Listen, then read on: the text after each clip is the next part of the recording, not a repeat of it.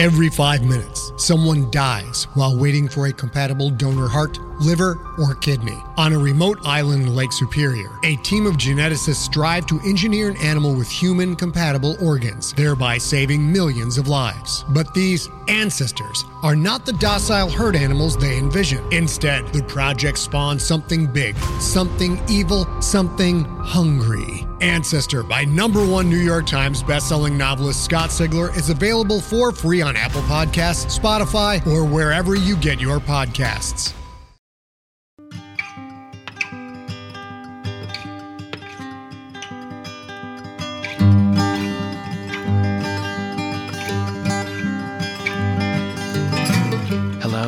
Welcome to the Drabblecast, episode 286. The Drabblecast is a weekly audio fiction magazine that brings strange stories by strange authors to strange listeners, such as yourself. I'm your host, Norm Sherman. On this week's show, Acts of Faith. Let's start things off with a drabble. Drabbles are stories exactly 100 words. Try writing one yourself and send it in to submissions at drabblecast.org or post it in the prolific Drabble section of our discussion forums at forums.drabblecast.org. You might be on next week's show. Our Drabble this week is called Prosopagnosia, and it comes to us from none other than 2013 Hugo Award nominated writer Ken Liu. Ken's worked as a programmer and lawyer, and he still thinks about drafting contracts and writing code the same way. His fictions appeared in F&SF, Asimov's, Clarkesworld, Strange Horizons, and Lightspeed, among other places. He lives with his family in Massachusetts.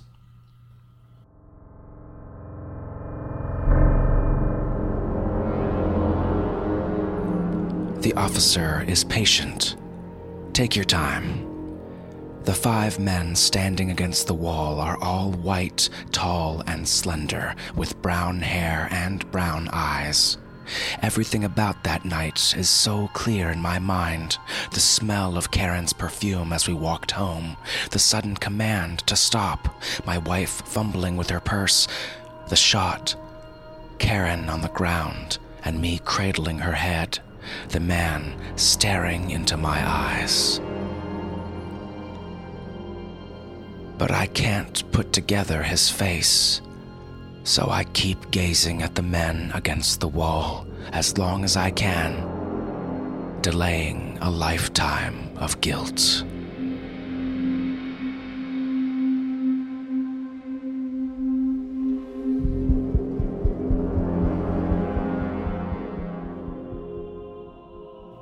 Prosopagnosia, also called face blindness, a disorder where one lacks the ability to tell faces, while all other aspects of visual processing remain intact.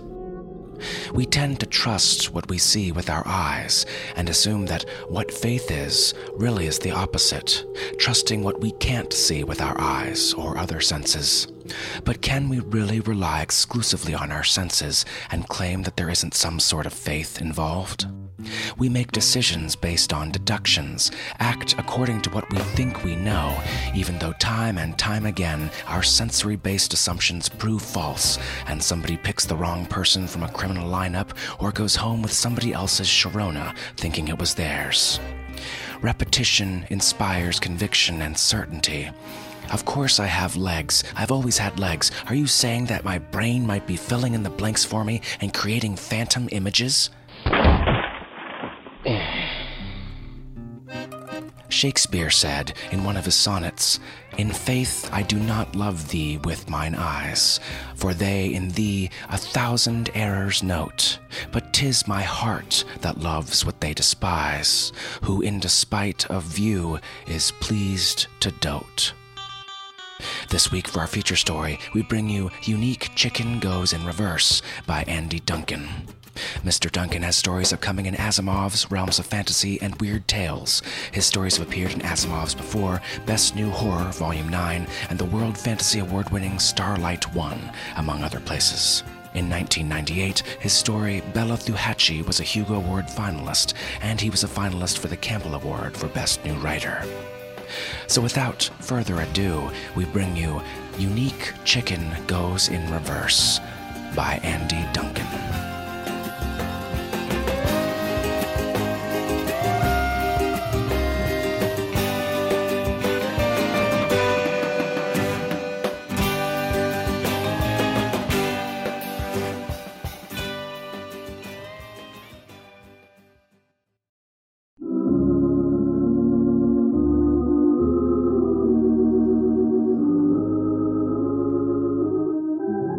Father Leggett stood on the sidewalk and looked up at the three narrow stories of gray brick that was 207 East Charlton Street. Compared to the other edifices on Lafayette Square, the Colonial Dames Fountain, the Low House, the Turner Mansion, the Cathedral, of course, this house was decidedly ordinary, a reminder that even Savannah had buildings that did only what they needed to do, and nothing more. He looked again at the note the secretary at St. John the Baptist had left on his desk. Wreathed in cigarette smoke, Miss Ingrid fielded dozens of telephone calls in an eight hour day, none of which were for her, and while she always managed to correctly record addresses and phone numbers on her nicotine colored notepaper, the rest of the message always emerged from her smudged number one pencils as four or five words that seemed relevant at the time but had no apparent grammatical connection, so that reading a stack of Miss Ingrid's messages back to back gave one a deepening sense of mystery and alarm, like intercepted signal fragments from a trawler during a hurricane. This note read O'Connor's, Mary, Priest, Chicken, and then the address. Pressed for more information, Miss Ingrid had shrieked with laughter and said, Lord, father, that was two hours ago. Why don't you ask me an easy one sometime? The phone rang and she snatched it up with a wink. It's a great day at St. John the Baptist, Ingrid speaking. Surely, Father Leggett thought as he trotted up the front steps, I wasn't expected to bring a chicken.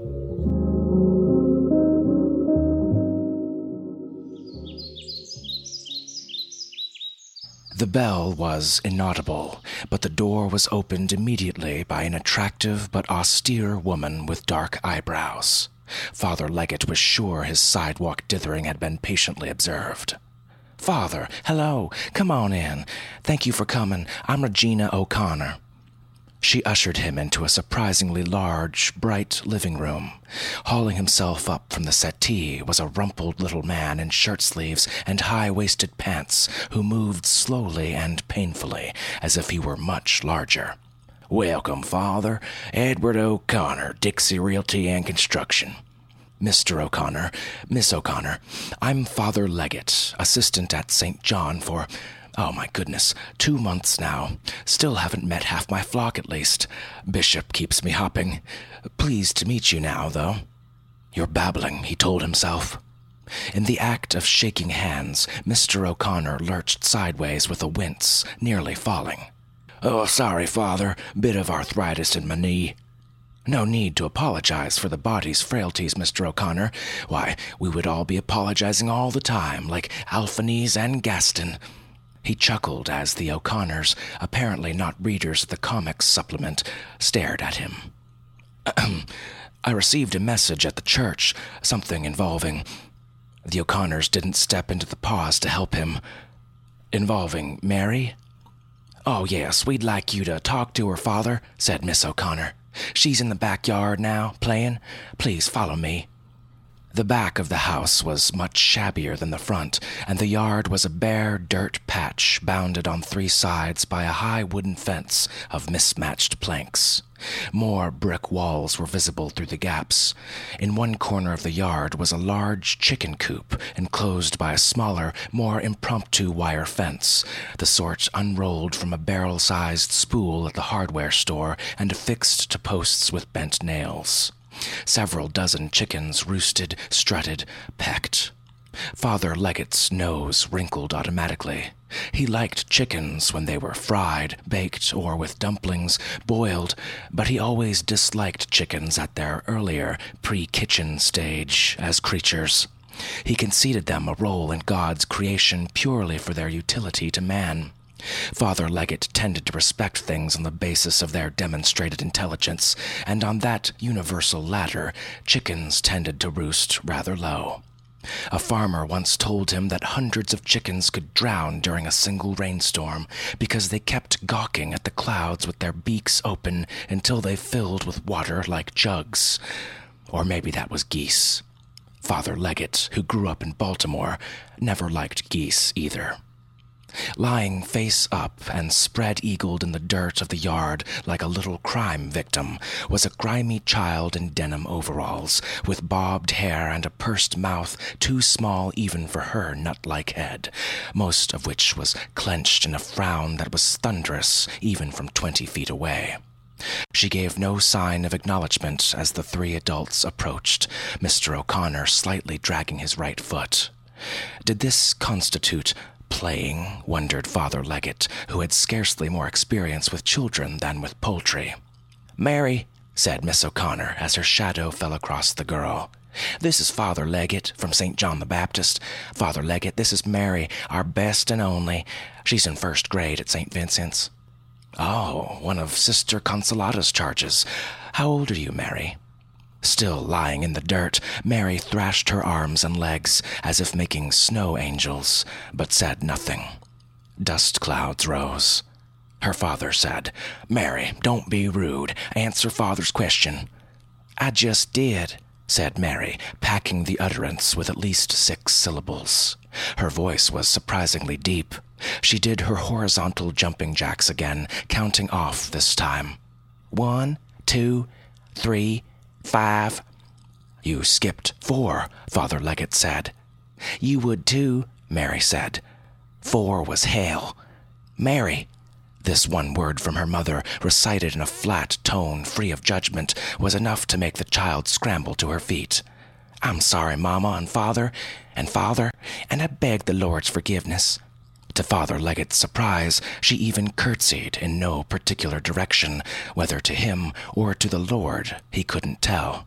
And well you might, young lady, Mr. O'Connor began, but Miss O'Connor, without even raising her voice, easily drowned him out by saying simultaneously, Mary, why don't you show Father Leggett your chicken? Yes, Mother, she skipped over to the chicken yard, stood on tiptoe to unlatch the gate, and waded into the squawking riot of beaks and feathers. Father Leggett wondered how she could tell one chicken from all the rest. He caught himself holding his breath, his hands clenched into fists. Spirited child, he said.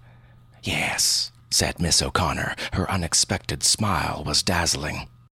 Mary reached the gate and trotted over with a truly extraordinary chicken beneath one arm. Its feathers stuck out in all directions as if it had survived a hurricane. It struggled not at all, but seemed content with, or resigned to, Mary's attentions. The child's ruddy face showed renewed determination, and her mouth looked even more like the dent a thumb leaves on a bad tomato. What an odd looking specimen, said Father Leggett, silently meaning both of them. It's frizzled, Mary said. It has a hard old time of it, this one. She set the chicken down and held up a pudgy, soiled index finger. The chicken stared at the digit, rapt. The child took one step toward the bird, which took one corresponding step back. The child stepped forward again, and the bird retreated another step, still focused on her finger, its topmost joint slightly crooked, its nail gnawed to the quick. Third step, fourth step, fifth step. The chicken walked backward as if hypnotized, its steps both deliberate and without volition, like the plod of a marionette in unskilled hands. Remarkable. And what's your chicken's name, my child? She flung down a handful of seed and said, Jesus Christ. Father Leggett sucked in a breath. Behind him, Miss O'Connor coughed. Father Leggett tugged at his earlobe, an old habit. Um, what did you say, young lady? Jesus Christ, she repeated in the same dispassionate voice in which she had said Mary O'Connor. Then she rushed the chicken, which skittered around the yard as Mary chased it, chanting in a sing song, Jesus Christ, Jesus Christ, Jesus Christ. Father Leggett looked at her parents. Mr. O'Connor arched his eyebrows and shrugged. Miss O'Connor, arms folded, nodded her head once. She looked grimly satisfied. Father Leggett turned back to see chicken and child engaged in a staring contest. The chicken stood, a quiver. Mary, in a squat, was still. Now, Mary, Father Leggett said, why would you go and give a frizzled chicken the name of our Lord and Savior? It's the best name, replied Mary, not breaking eye contact with the chicken. Sister Consolata says the name of Jesus is to be cherished above all others. Well, yes, but the hypnotic bond between child and chicken seemed to break, and Mary began to skip around the yard, raising dust with each stomp of her surprisingly large feet. And he's different from all the other chickens, and the other chickens peck him, but he never pecks back, and he spends a lot of time looking up in the air, praying, and in Matthew, Jesus says he's a chicken, and if I get a stomach ache or an earache or a sore throat, I come out here and I play with him, and it gets all better, just like the lame man beside the well. Father Leggett turned in mute appeal to the child's parents. Mr. O'Connor cleared his throat. we haven't been able to talk her out of it, Father. So we thought we'd call an expert, finished Miss O'Connor. I wish you had, thought Father Leggett.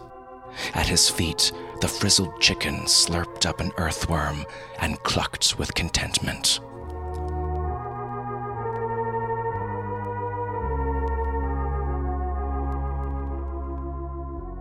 The first thing Father Leggett did once he was safely back at the office was to reach down Matthew and hunt for the chicken. He found it in the middle of Christ's lecture to the Pharisees, chapter 23, verse 37.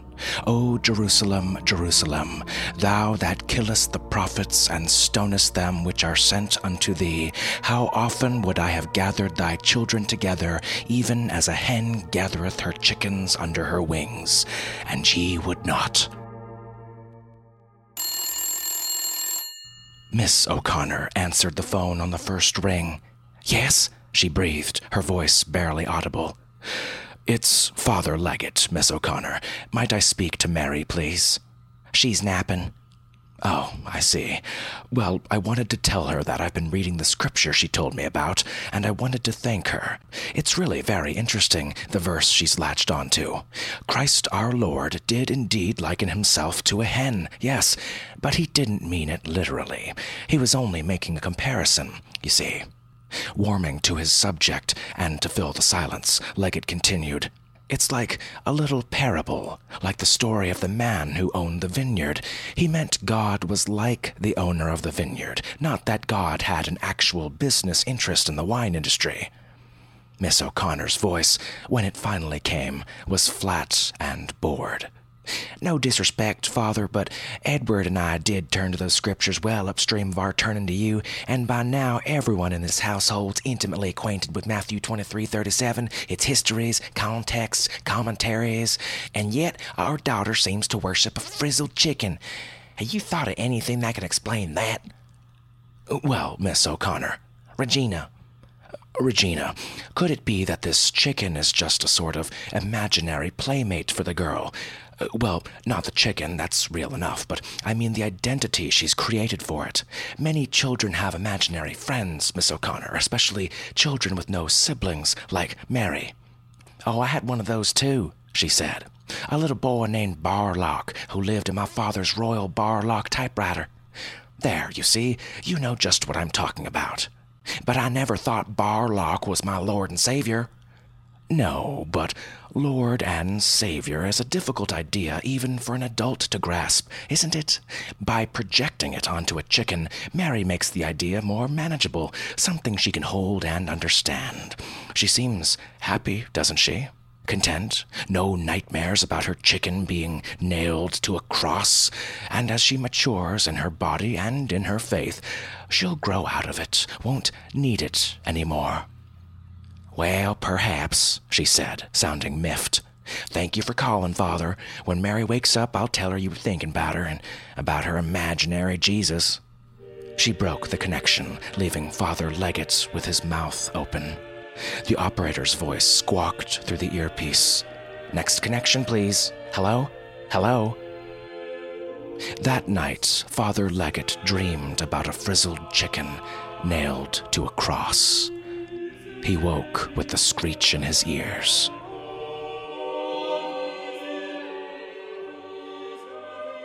The never ending crush of church business enabled Father Leggett to keep putting off a return visit to the O'Connors as the days passed into weeks and into months. But avoiding chickens and talk of chickens was not so easy. He began to wince whenever he heard of them coming home to roost, or being counted before they were hatched, of politicians providing them in every pot. The dreams continued.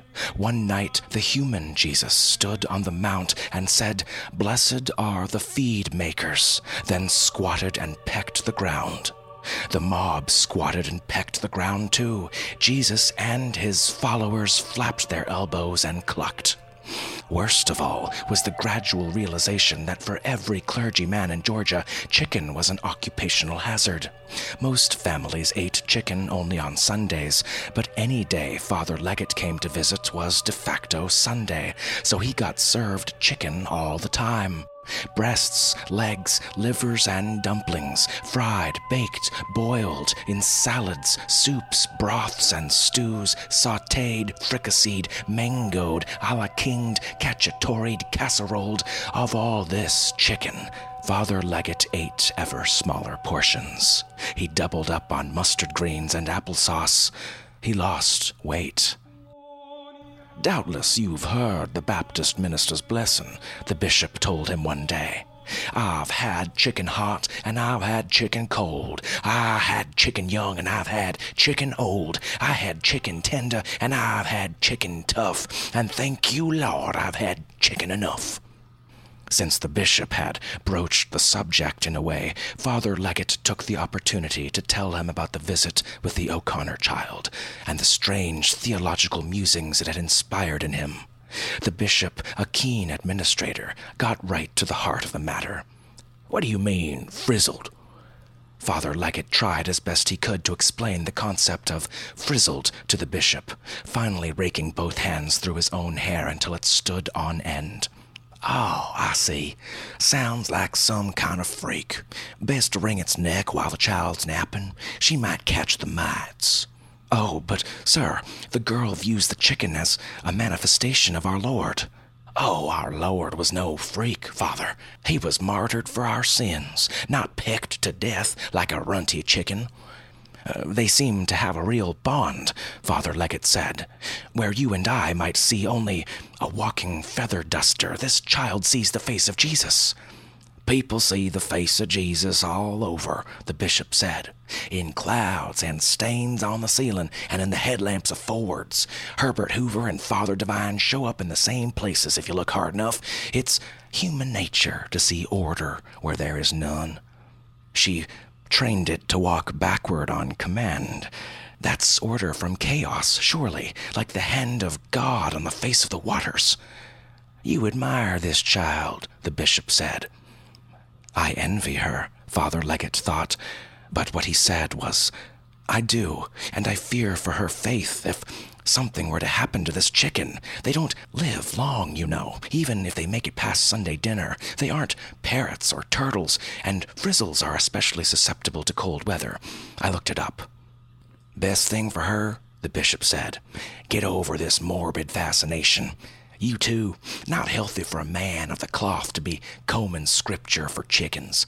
Otherwise, you're no better than them snake handlers fixated on Mark 16, 17 through 18. And these signs shall follow them that believe. In my name shall they cast out devils. They shall speak with new tongues. They shall take up serpents. And if they drink any deadly thing, it shall not hurt them. They shall lay hands on the sick, and they shall recover. Perhaps this child has taken up a chicken, Father Leggett said, as another believer would take up a snake. Not to worry, son, the bishop said. Little Mary's belief will outlive this chicken, I reckon. Probably outlive you and me, too. Come in, Ingrid. A cloud of cigarette smoke entered the office, followed by Ingrid's head around the door. Lunch is ready, she said.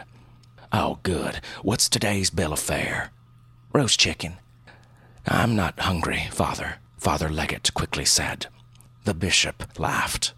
To paraphrase, son, if they eat any deadly thing, it shall not hurt them. Mark 16:18 wasn't in the original gospel, Ingrid said. The whole 12 verse ending of the book was added later by a scribe. The bishop looked wounded. An inspired scribe, he said. Wash your hands, both of you, Ingrid said, and vanished in a puff. She's been raiding the bookcase again, the bishop growled. It'll only confuse her.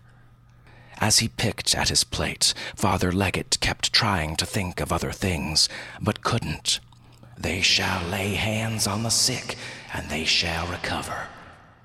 Mary O'Connor had placed her hands upon a frizzled chicken and hadn't healed it exactly, for it was still a ridiculous, doomed creature, but had given it a sort of mission, a backward purpose, but a purpose nonetheless. That day, Father Leggett had a rare afternoon off, so he went to the movies. The cartoon was ending as he entered the auditorium, and he fumbled to a seat in the glare of the giant crowing rooster that announced the Pathé Sound news. Still out of sorts, he slumped in his seat and stared blankly at the day's doings, reduced to a shrilly narrated comic strip. A ship tossing in a gale, two football teams piling onto one another, Clarence Darrow defending a lynch mob in Hawaii, a glider soaring over the Alps. But the next title took his breath. Unique Chicken goes in reverse. In Savannah, Georgia, little Mary O'Connor, age five, trains her pet chicken to walk backward. And there on screen, stripped of sound and color and all human shading, like Father Leggett's very thoughts made huge and public, were Mary and her frizzled chicken. As he gaped at the capering giants, he was astonished by the familiarity of the O'Connors' backyard. How easily could he fill in the details past the square edges of the frame? One would think he had lived there as a child. He thought he might weep. The audience had begun cheering so at Savannah, Georgia, that much of the rest was inaudible, but Father Leggett was pretty sure that Jesus wasn't mentioned. The cameraman had captured only a few seconds of the chicken actually walking backward. The rest was clearly the film cranked in reverse, and the segment ended with more backward footage of waddling ducks, trotting horses, and grazing cattle. The delighted audience howled and roared. Feeling sick, Father Leggett lurched to his feet, stumbled across his neighbors to the aisle, and fled the theater. He went straight to the upright house on Lafayette Square, leaned on the bell until Miss O'Connor appeared, index finger to her lips. Shh, please, father, not so loud, she whispered, stepping onto the porch and closing the door behind. Mr. O'Connor has to rest afternoons. Beg your pardon, he whispered. I didn't realize when I bought my ticket that your Mary had become a film star now. Oh, yes, she said, with an unexpected laugh, perching herself on the banister. She's the next Miriam Hopkins, I'm sure. It was the chicken they were here for. Edward called them. Such a bother. Do you know they were here an hour trying to coax it to walk two steps? Stage fright, I suppose. I could have strangled the wretched thing. I've been remiss in not calling sooner. H- how is Mary doing? Oh, she's fine. Her voice was approaching its normal volume. Do you know, from the day the cameraman visited, she seemed to lose interest in Jesus? Jesus the chicken, I mean. It's as if the camera made her feel foolish somehow. May I see her? She's out back as usual. She glanced at the door, then whispered again. Best to go round the house, I think. She led the way down the steps along a narrow side yard, a glorified alley, really, with brick walls at each elbow, to the backyard where Mary lay in the dirt, having a fit. Child, Father Leggett cried, and rushed to her. She thrashed and kicked, her face purple, her frown savage. Father Leggett knelt beside her, seized, and with effort held her flailing arms. Her hands were balled into fists. Child, calm yourself. What's wrong? Suddenly still, she opened her eyes. Hello, she said. I'm fighting. Fighting what? My angel, she said. He caught himself glancing around as if Saint Michael might be behind him. Oh, child. Sister Consolata says I have an invisible guardian angel that never leaves my side, not even when I'm sleeping, not even when I'm in the party. This last word was whispered. He's always watching me and following me and being a pain, and one day I'm going to turn around and catch him and knock his block off. She swung her fists again and pealed with laughter. Mary's mother stood over them, her thin mouth set, her dark brows lowered, looking suddenly middle aged and beautiful. Her default expression was severity, but on her, severity looked good.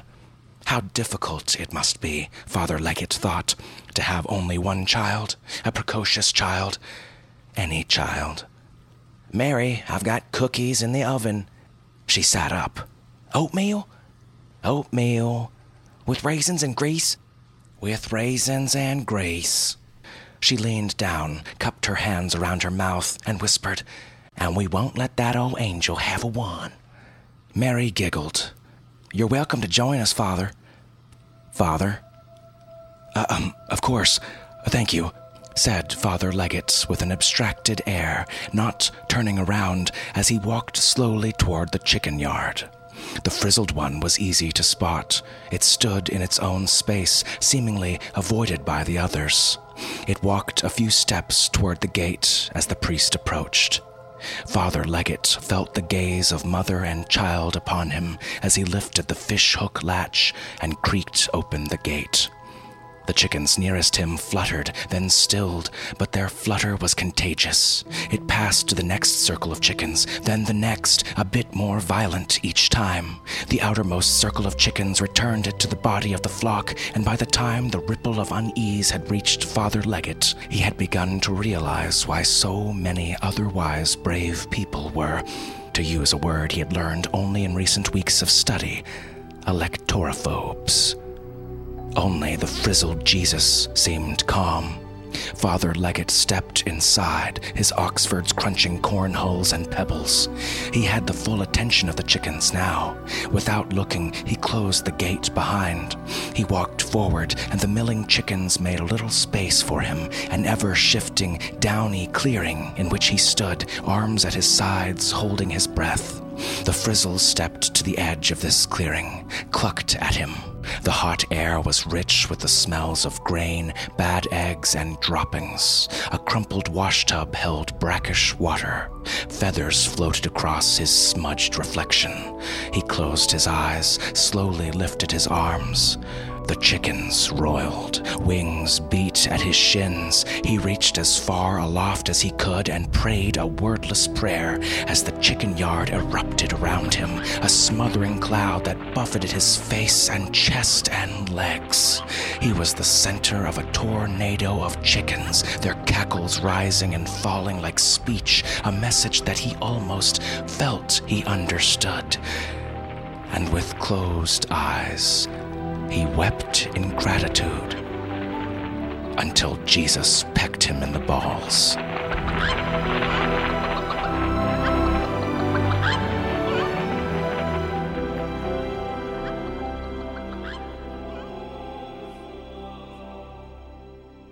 One afternoon, years later, during her final semester at the Women's College in Milledgeville, Mary O'Connor sat at her desk in the Corinthian office, leafing through the Atlanta paper, wondering whether the new copy of the McMurray Hatchery Catalog, all flocks blood tested, would be waiting in the mailbox when she got home. Then, an article deep inside the paper arrested her attention. Datelined, Colorado, it was about a headless chicken named Mike. Mike had survived a Sunday morning beheading two months previous. Each evening, Mike's owners plopped pellets of feed down his stumpy neck with an eyedropper and went to bed with few illusions, and each morning, Mike once again gurgled up the dawn. She read and reread the article with the deepest satisfaction. It reminded her of her childhood, and in particular of the day she first learned the nature of grace. She clipped the article and folded it in half and in half and in half again until it was furled like Aunt Pittypat's fan and sheathed it in an envelope that she addressed to Father Leggett, care of the Cathedral of St. John the Baptist in Savannah. Teaching a headless chicken to walk backward that would be real evangelism. On a fresh sheet of the stationery her grandmother had given her two Christmases ago, she crossed out the ornate engraved M at the top and wrote in an even more ornate F, as if she were flanking herself with elegance. Beneath it, she wrote, Dear Father Leggett, I saw this and thought of you.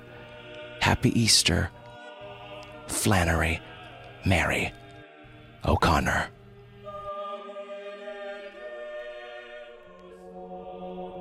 When Miss Ingrid's successor brought him the letter, Father Leggett was sitting in his office, eating a spinach salad and reading the vegetarian news.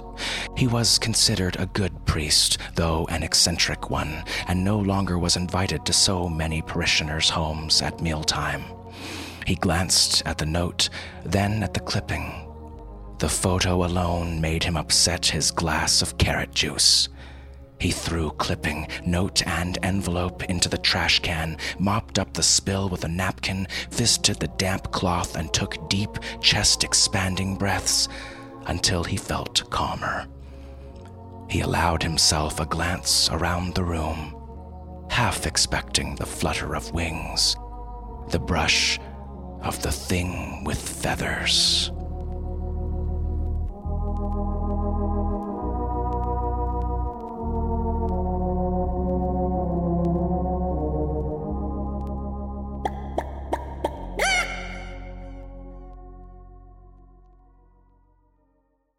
And that was our story.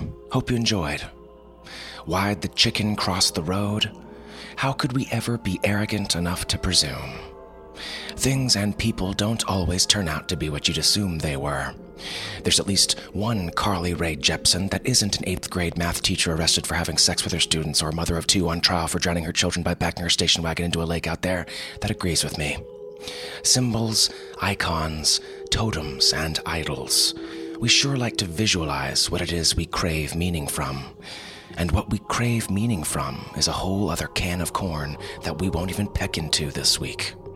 For now, I'll leave you with this thought. The universe is a weird and often unexplainable place to live in. We don't have all the answers about almost everything. If you're a staunch atheist, you've still got to admit you live and breathe faith every day. Up, up, up, up, relax, be less staunch. We'll both be dissolving into forgotten voids soon enough, right? No need to waste these precious moments not getting drunk and playing Xbox together. And for those of you that are anything other than staunch atheists, how can you possibly still believe in God and somehow have trouble believing it's not butter? Get your shit together. If you enjoyed this week's story, it's time to pass the collection plate around.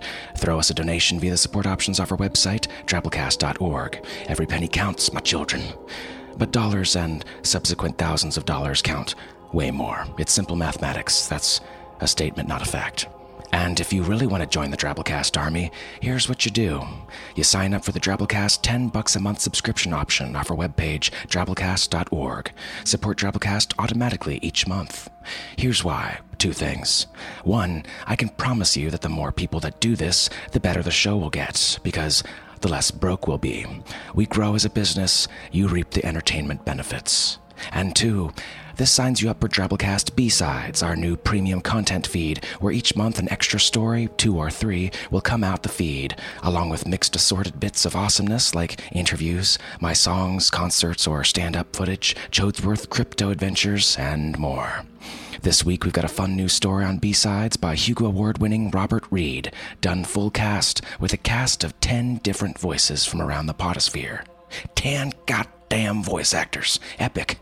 Sign up for a $10 a month subscription and you'll get an email from us immediately with praises and login info to enjoy the feed. Much appreciated. All right, let's get to our 100 character story winner this week with this one here by Varda. I think my cell phone might be sentient. When I charge it, it bleats. Is it just me, or do androids dream of electric sheep? Think you can write a good story using only 100 characters, not counting spaces? Give it a shot. We call them twabbles, and we have a section in our discussion forums at forums.drabblecast.org called the Twitfic section, where we draw a winner each week. Give it a shot. Join the community. It's a lot of fun. Follow us on Twitter at the Drabblecast. All right, folks, that's our show. Remember, the Drabblecast is brought to you with a Creative Commons Attribution Non-Commercial No Derivatives License, which means don't change it, don't sell it, but feel free to share it all you like. Tell a friend. Spread the weird. Special thanks to our awesome episode artist this week, artist David Krummenegger. Our program this week was brought to you by managing editor Nicky Drayden, submissions editor Nathan Lee, art director Bo Kyer, with additional help from David Carvin, Tom Baker, and David Steffen. We'll see you next week, Weirdos. Until then, this is Norm Sherman, reminding you it's human nature to see order where there is none.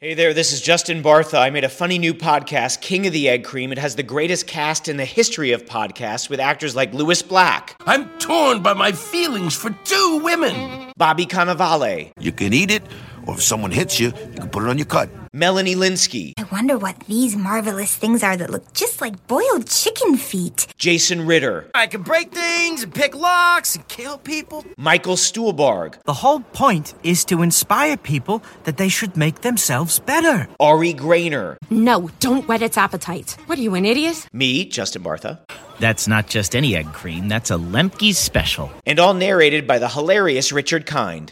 This is the story of Harry Dalowitz and how he rose from nothing to become New York's King of the Egg Cream. So if you like funny true stories, come listen to King of the Egg Cream, available wherever you get your podcasts.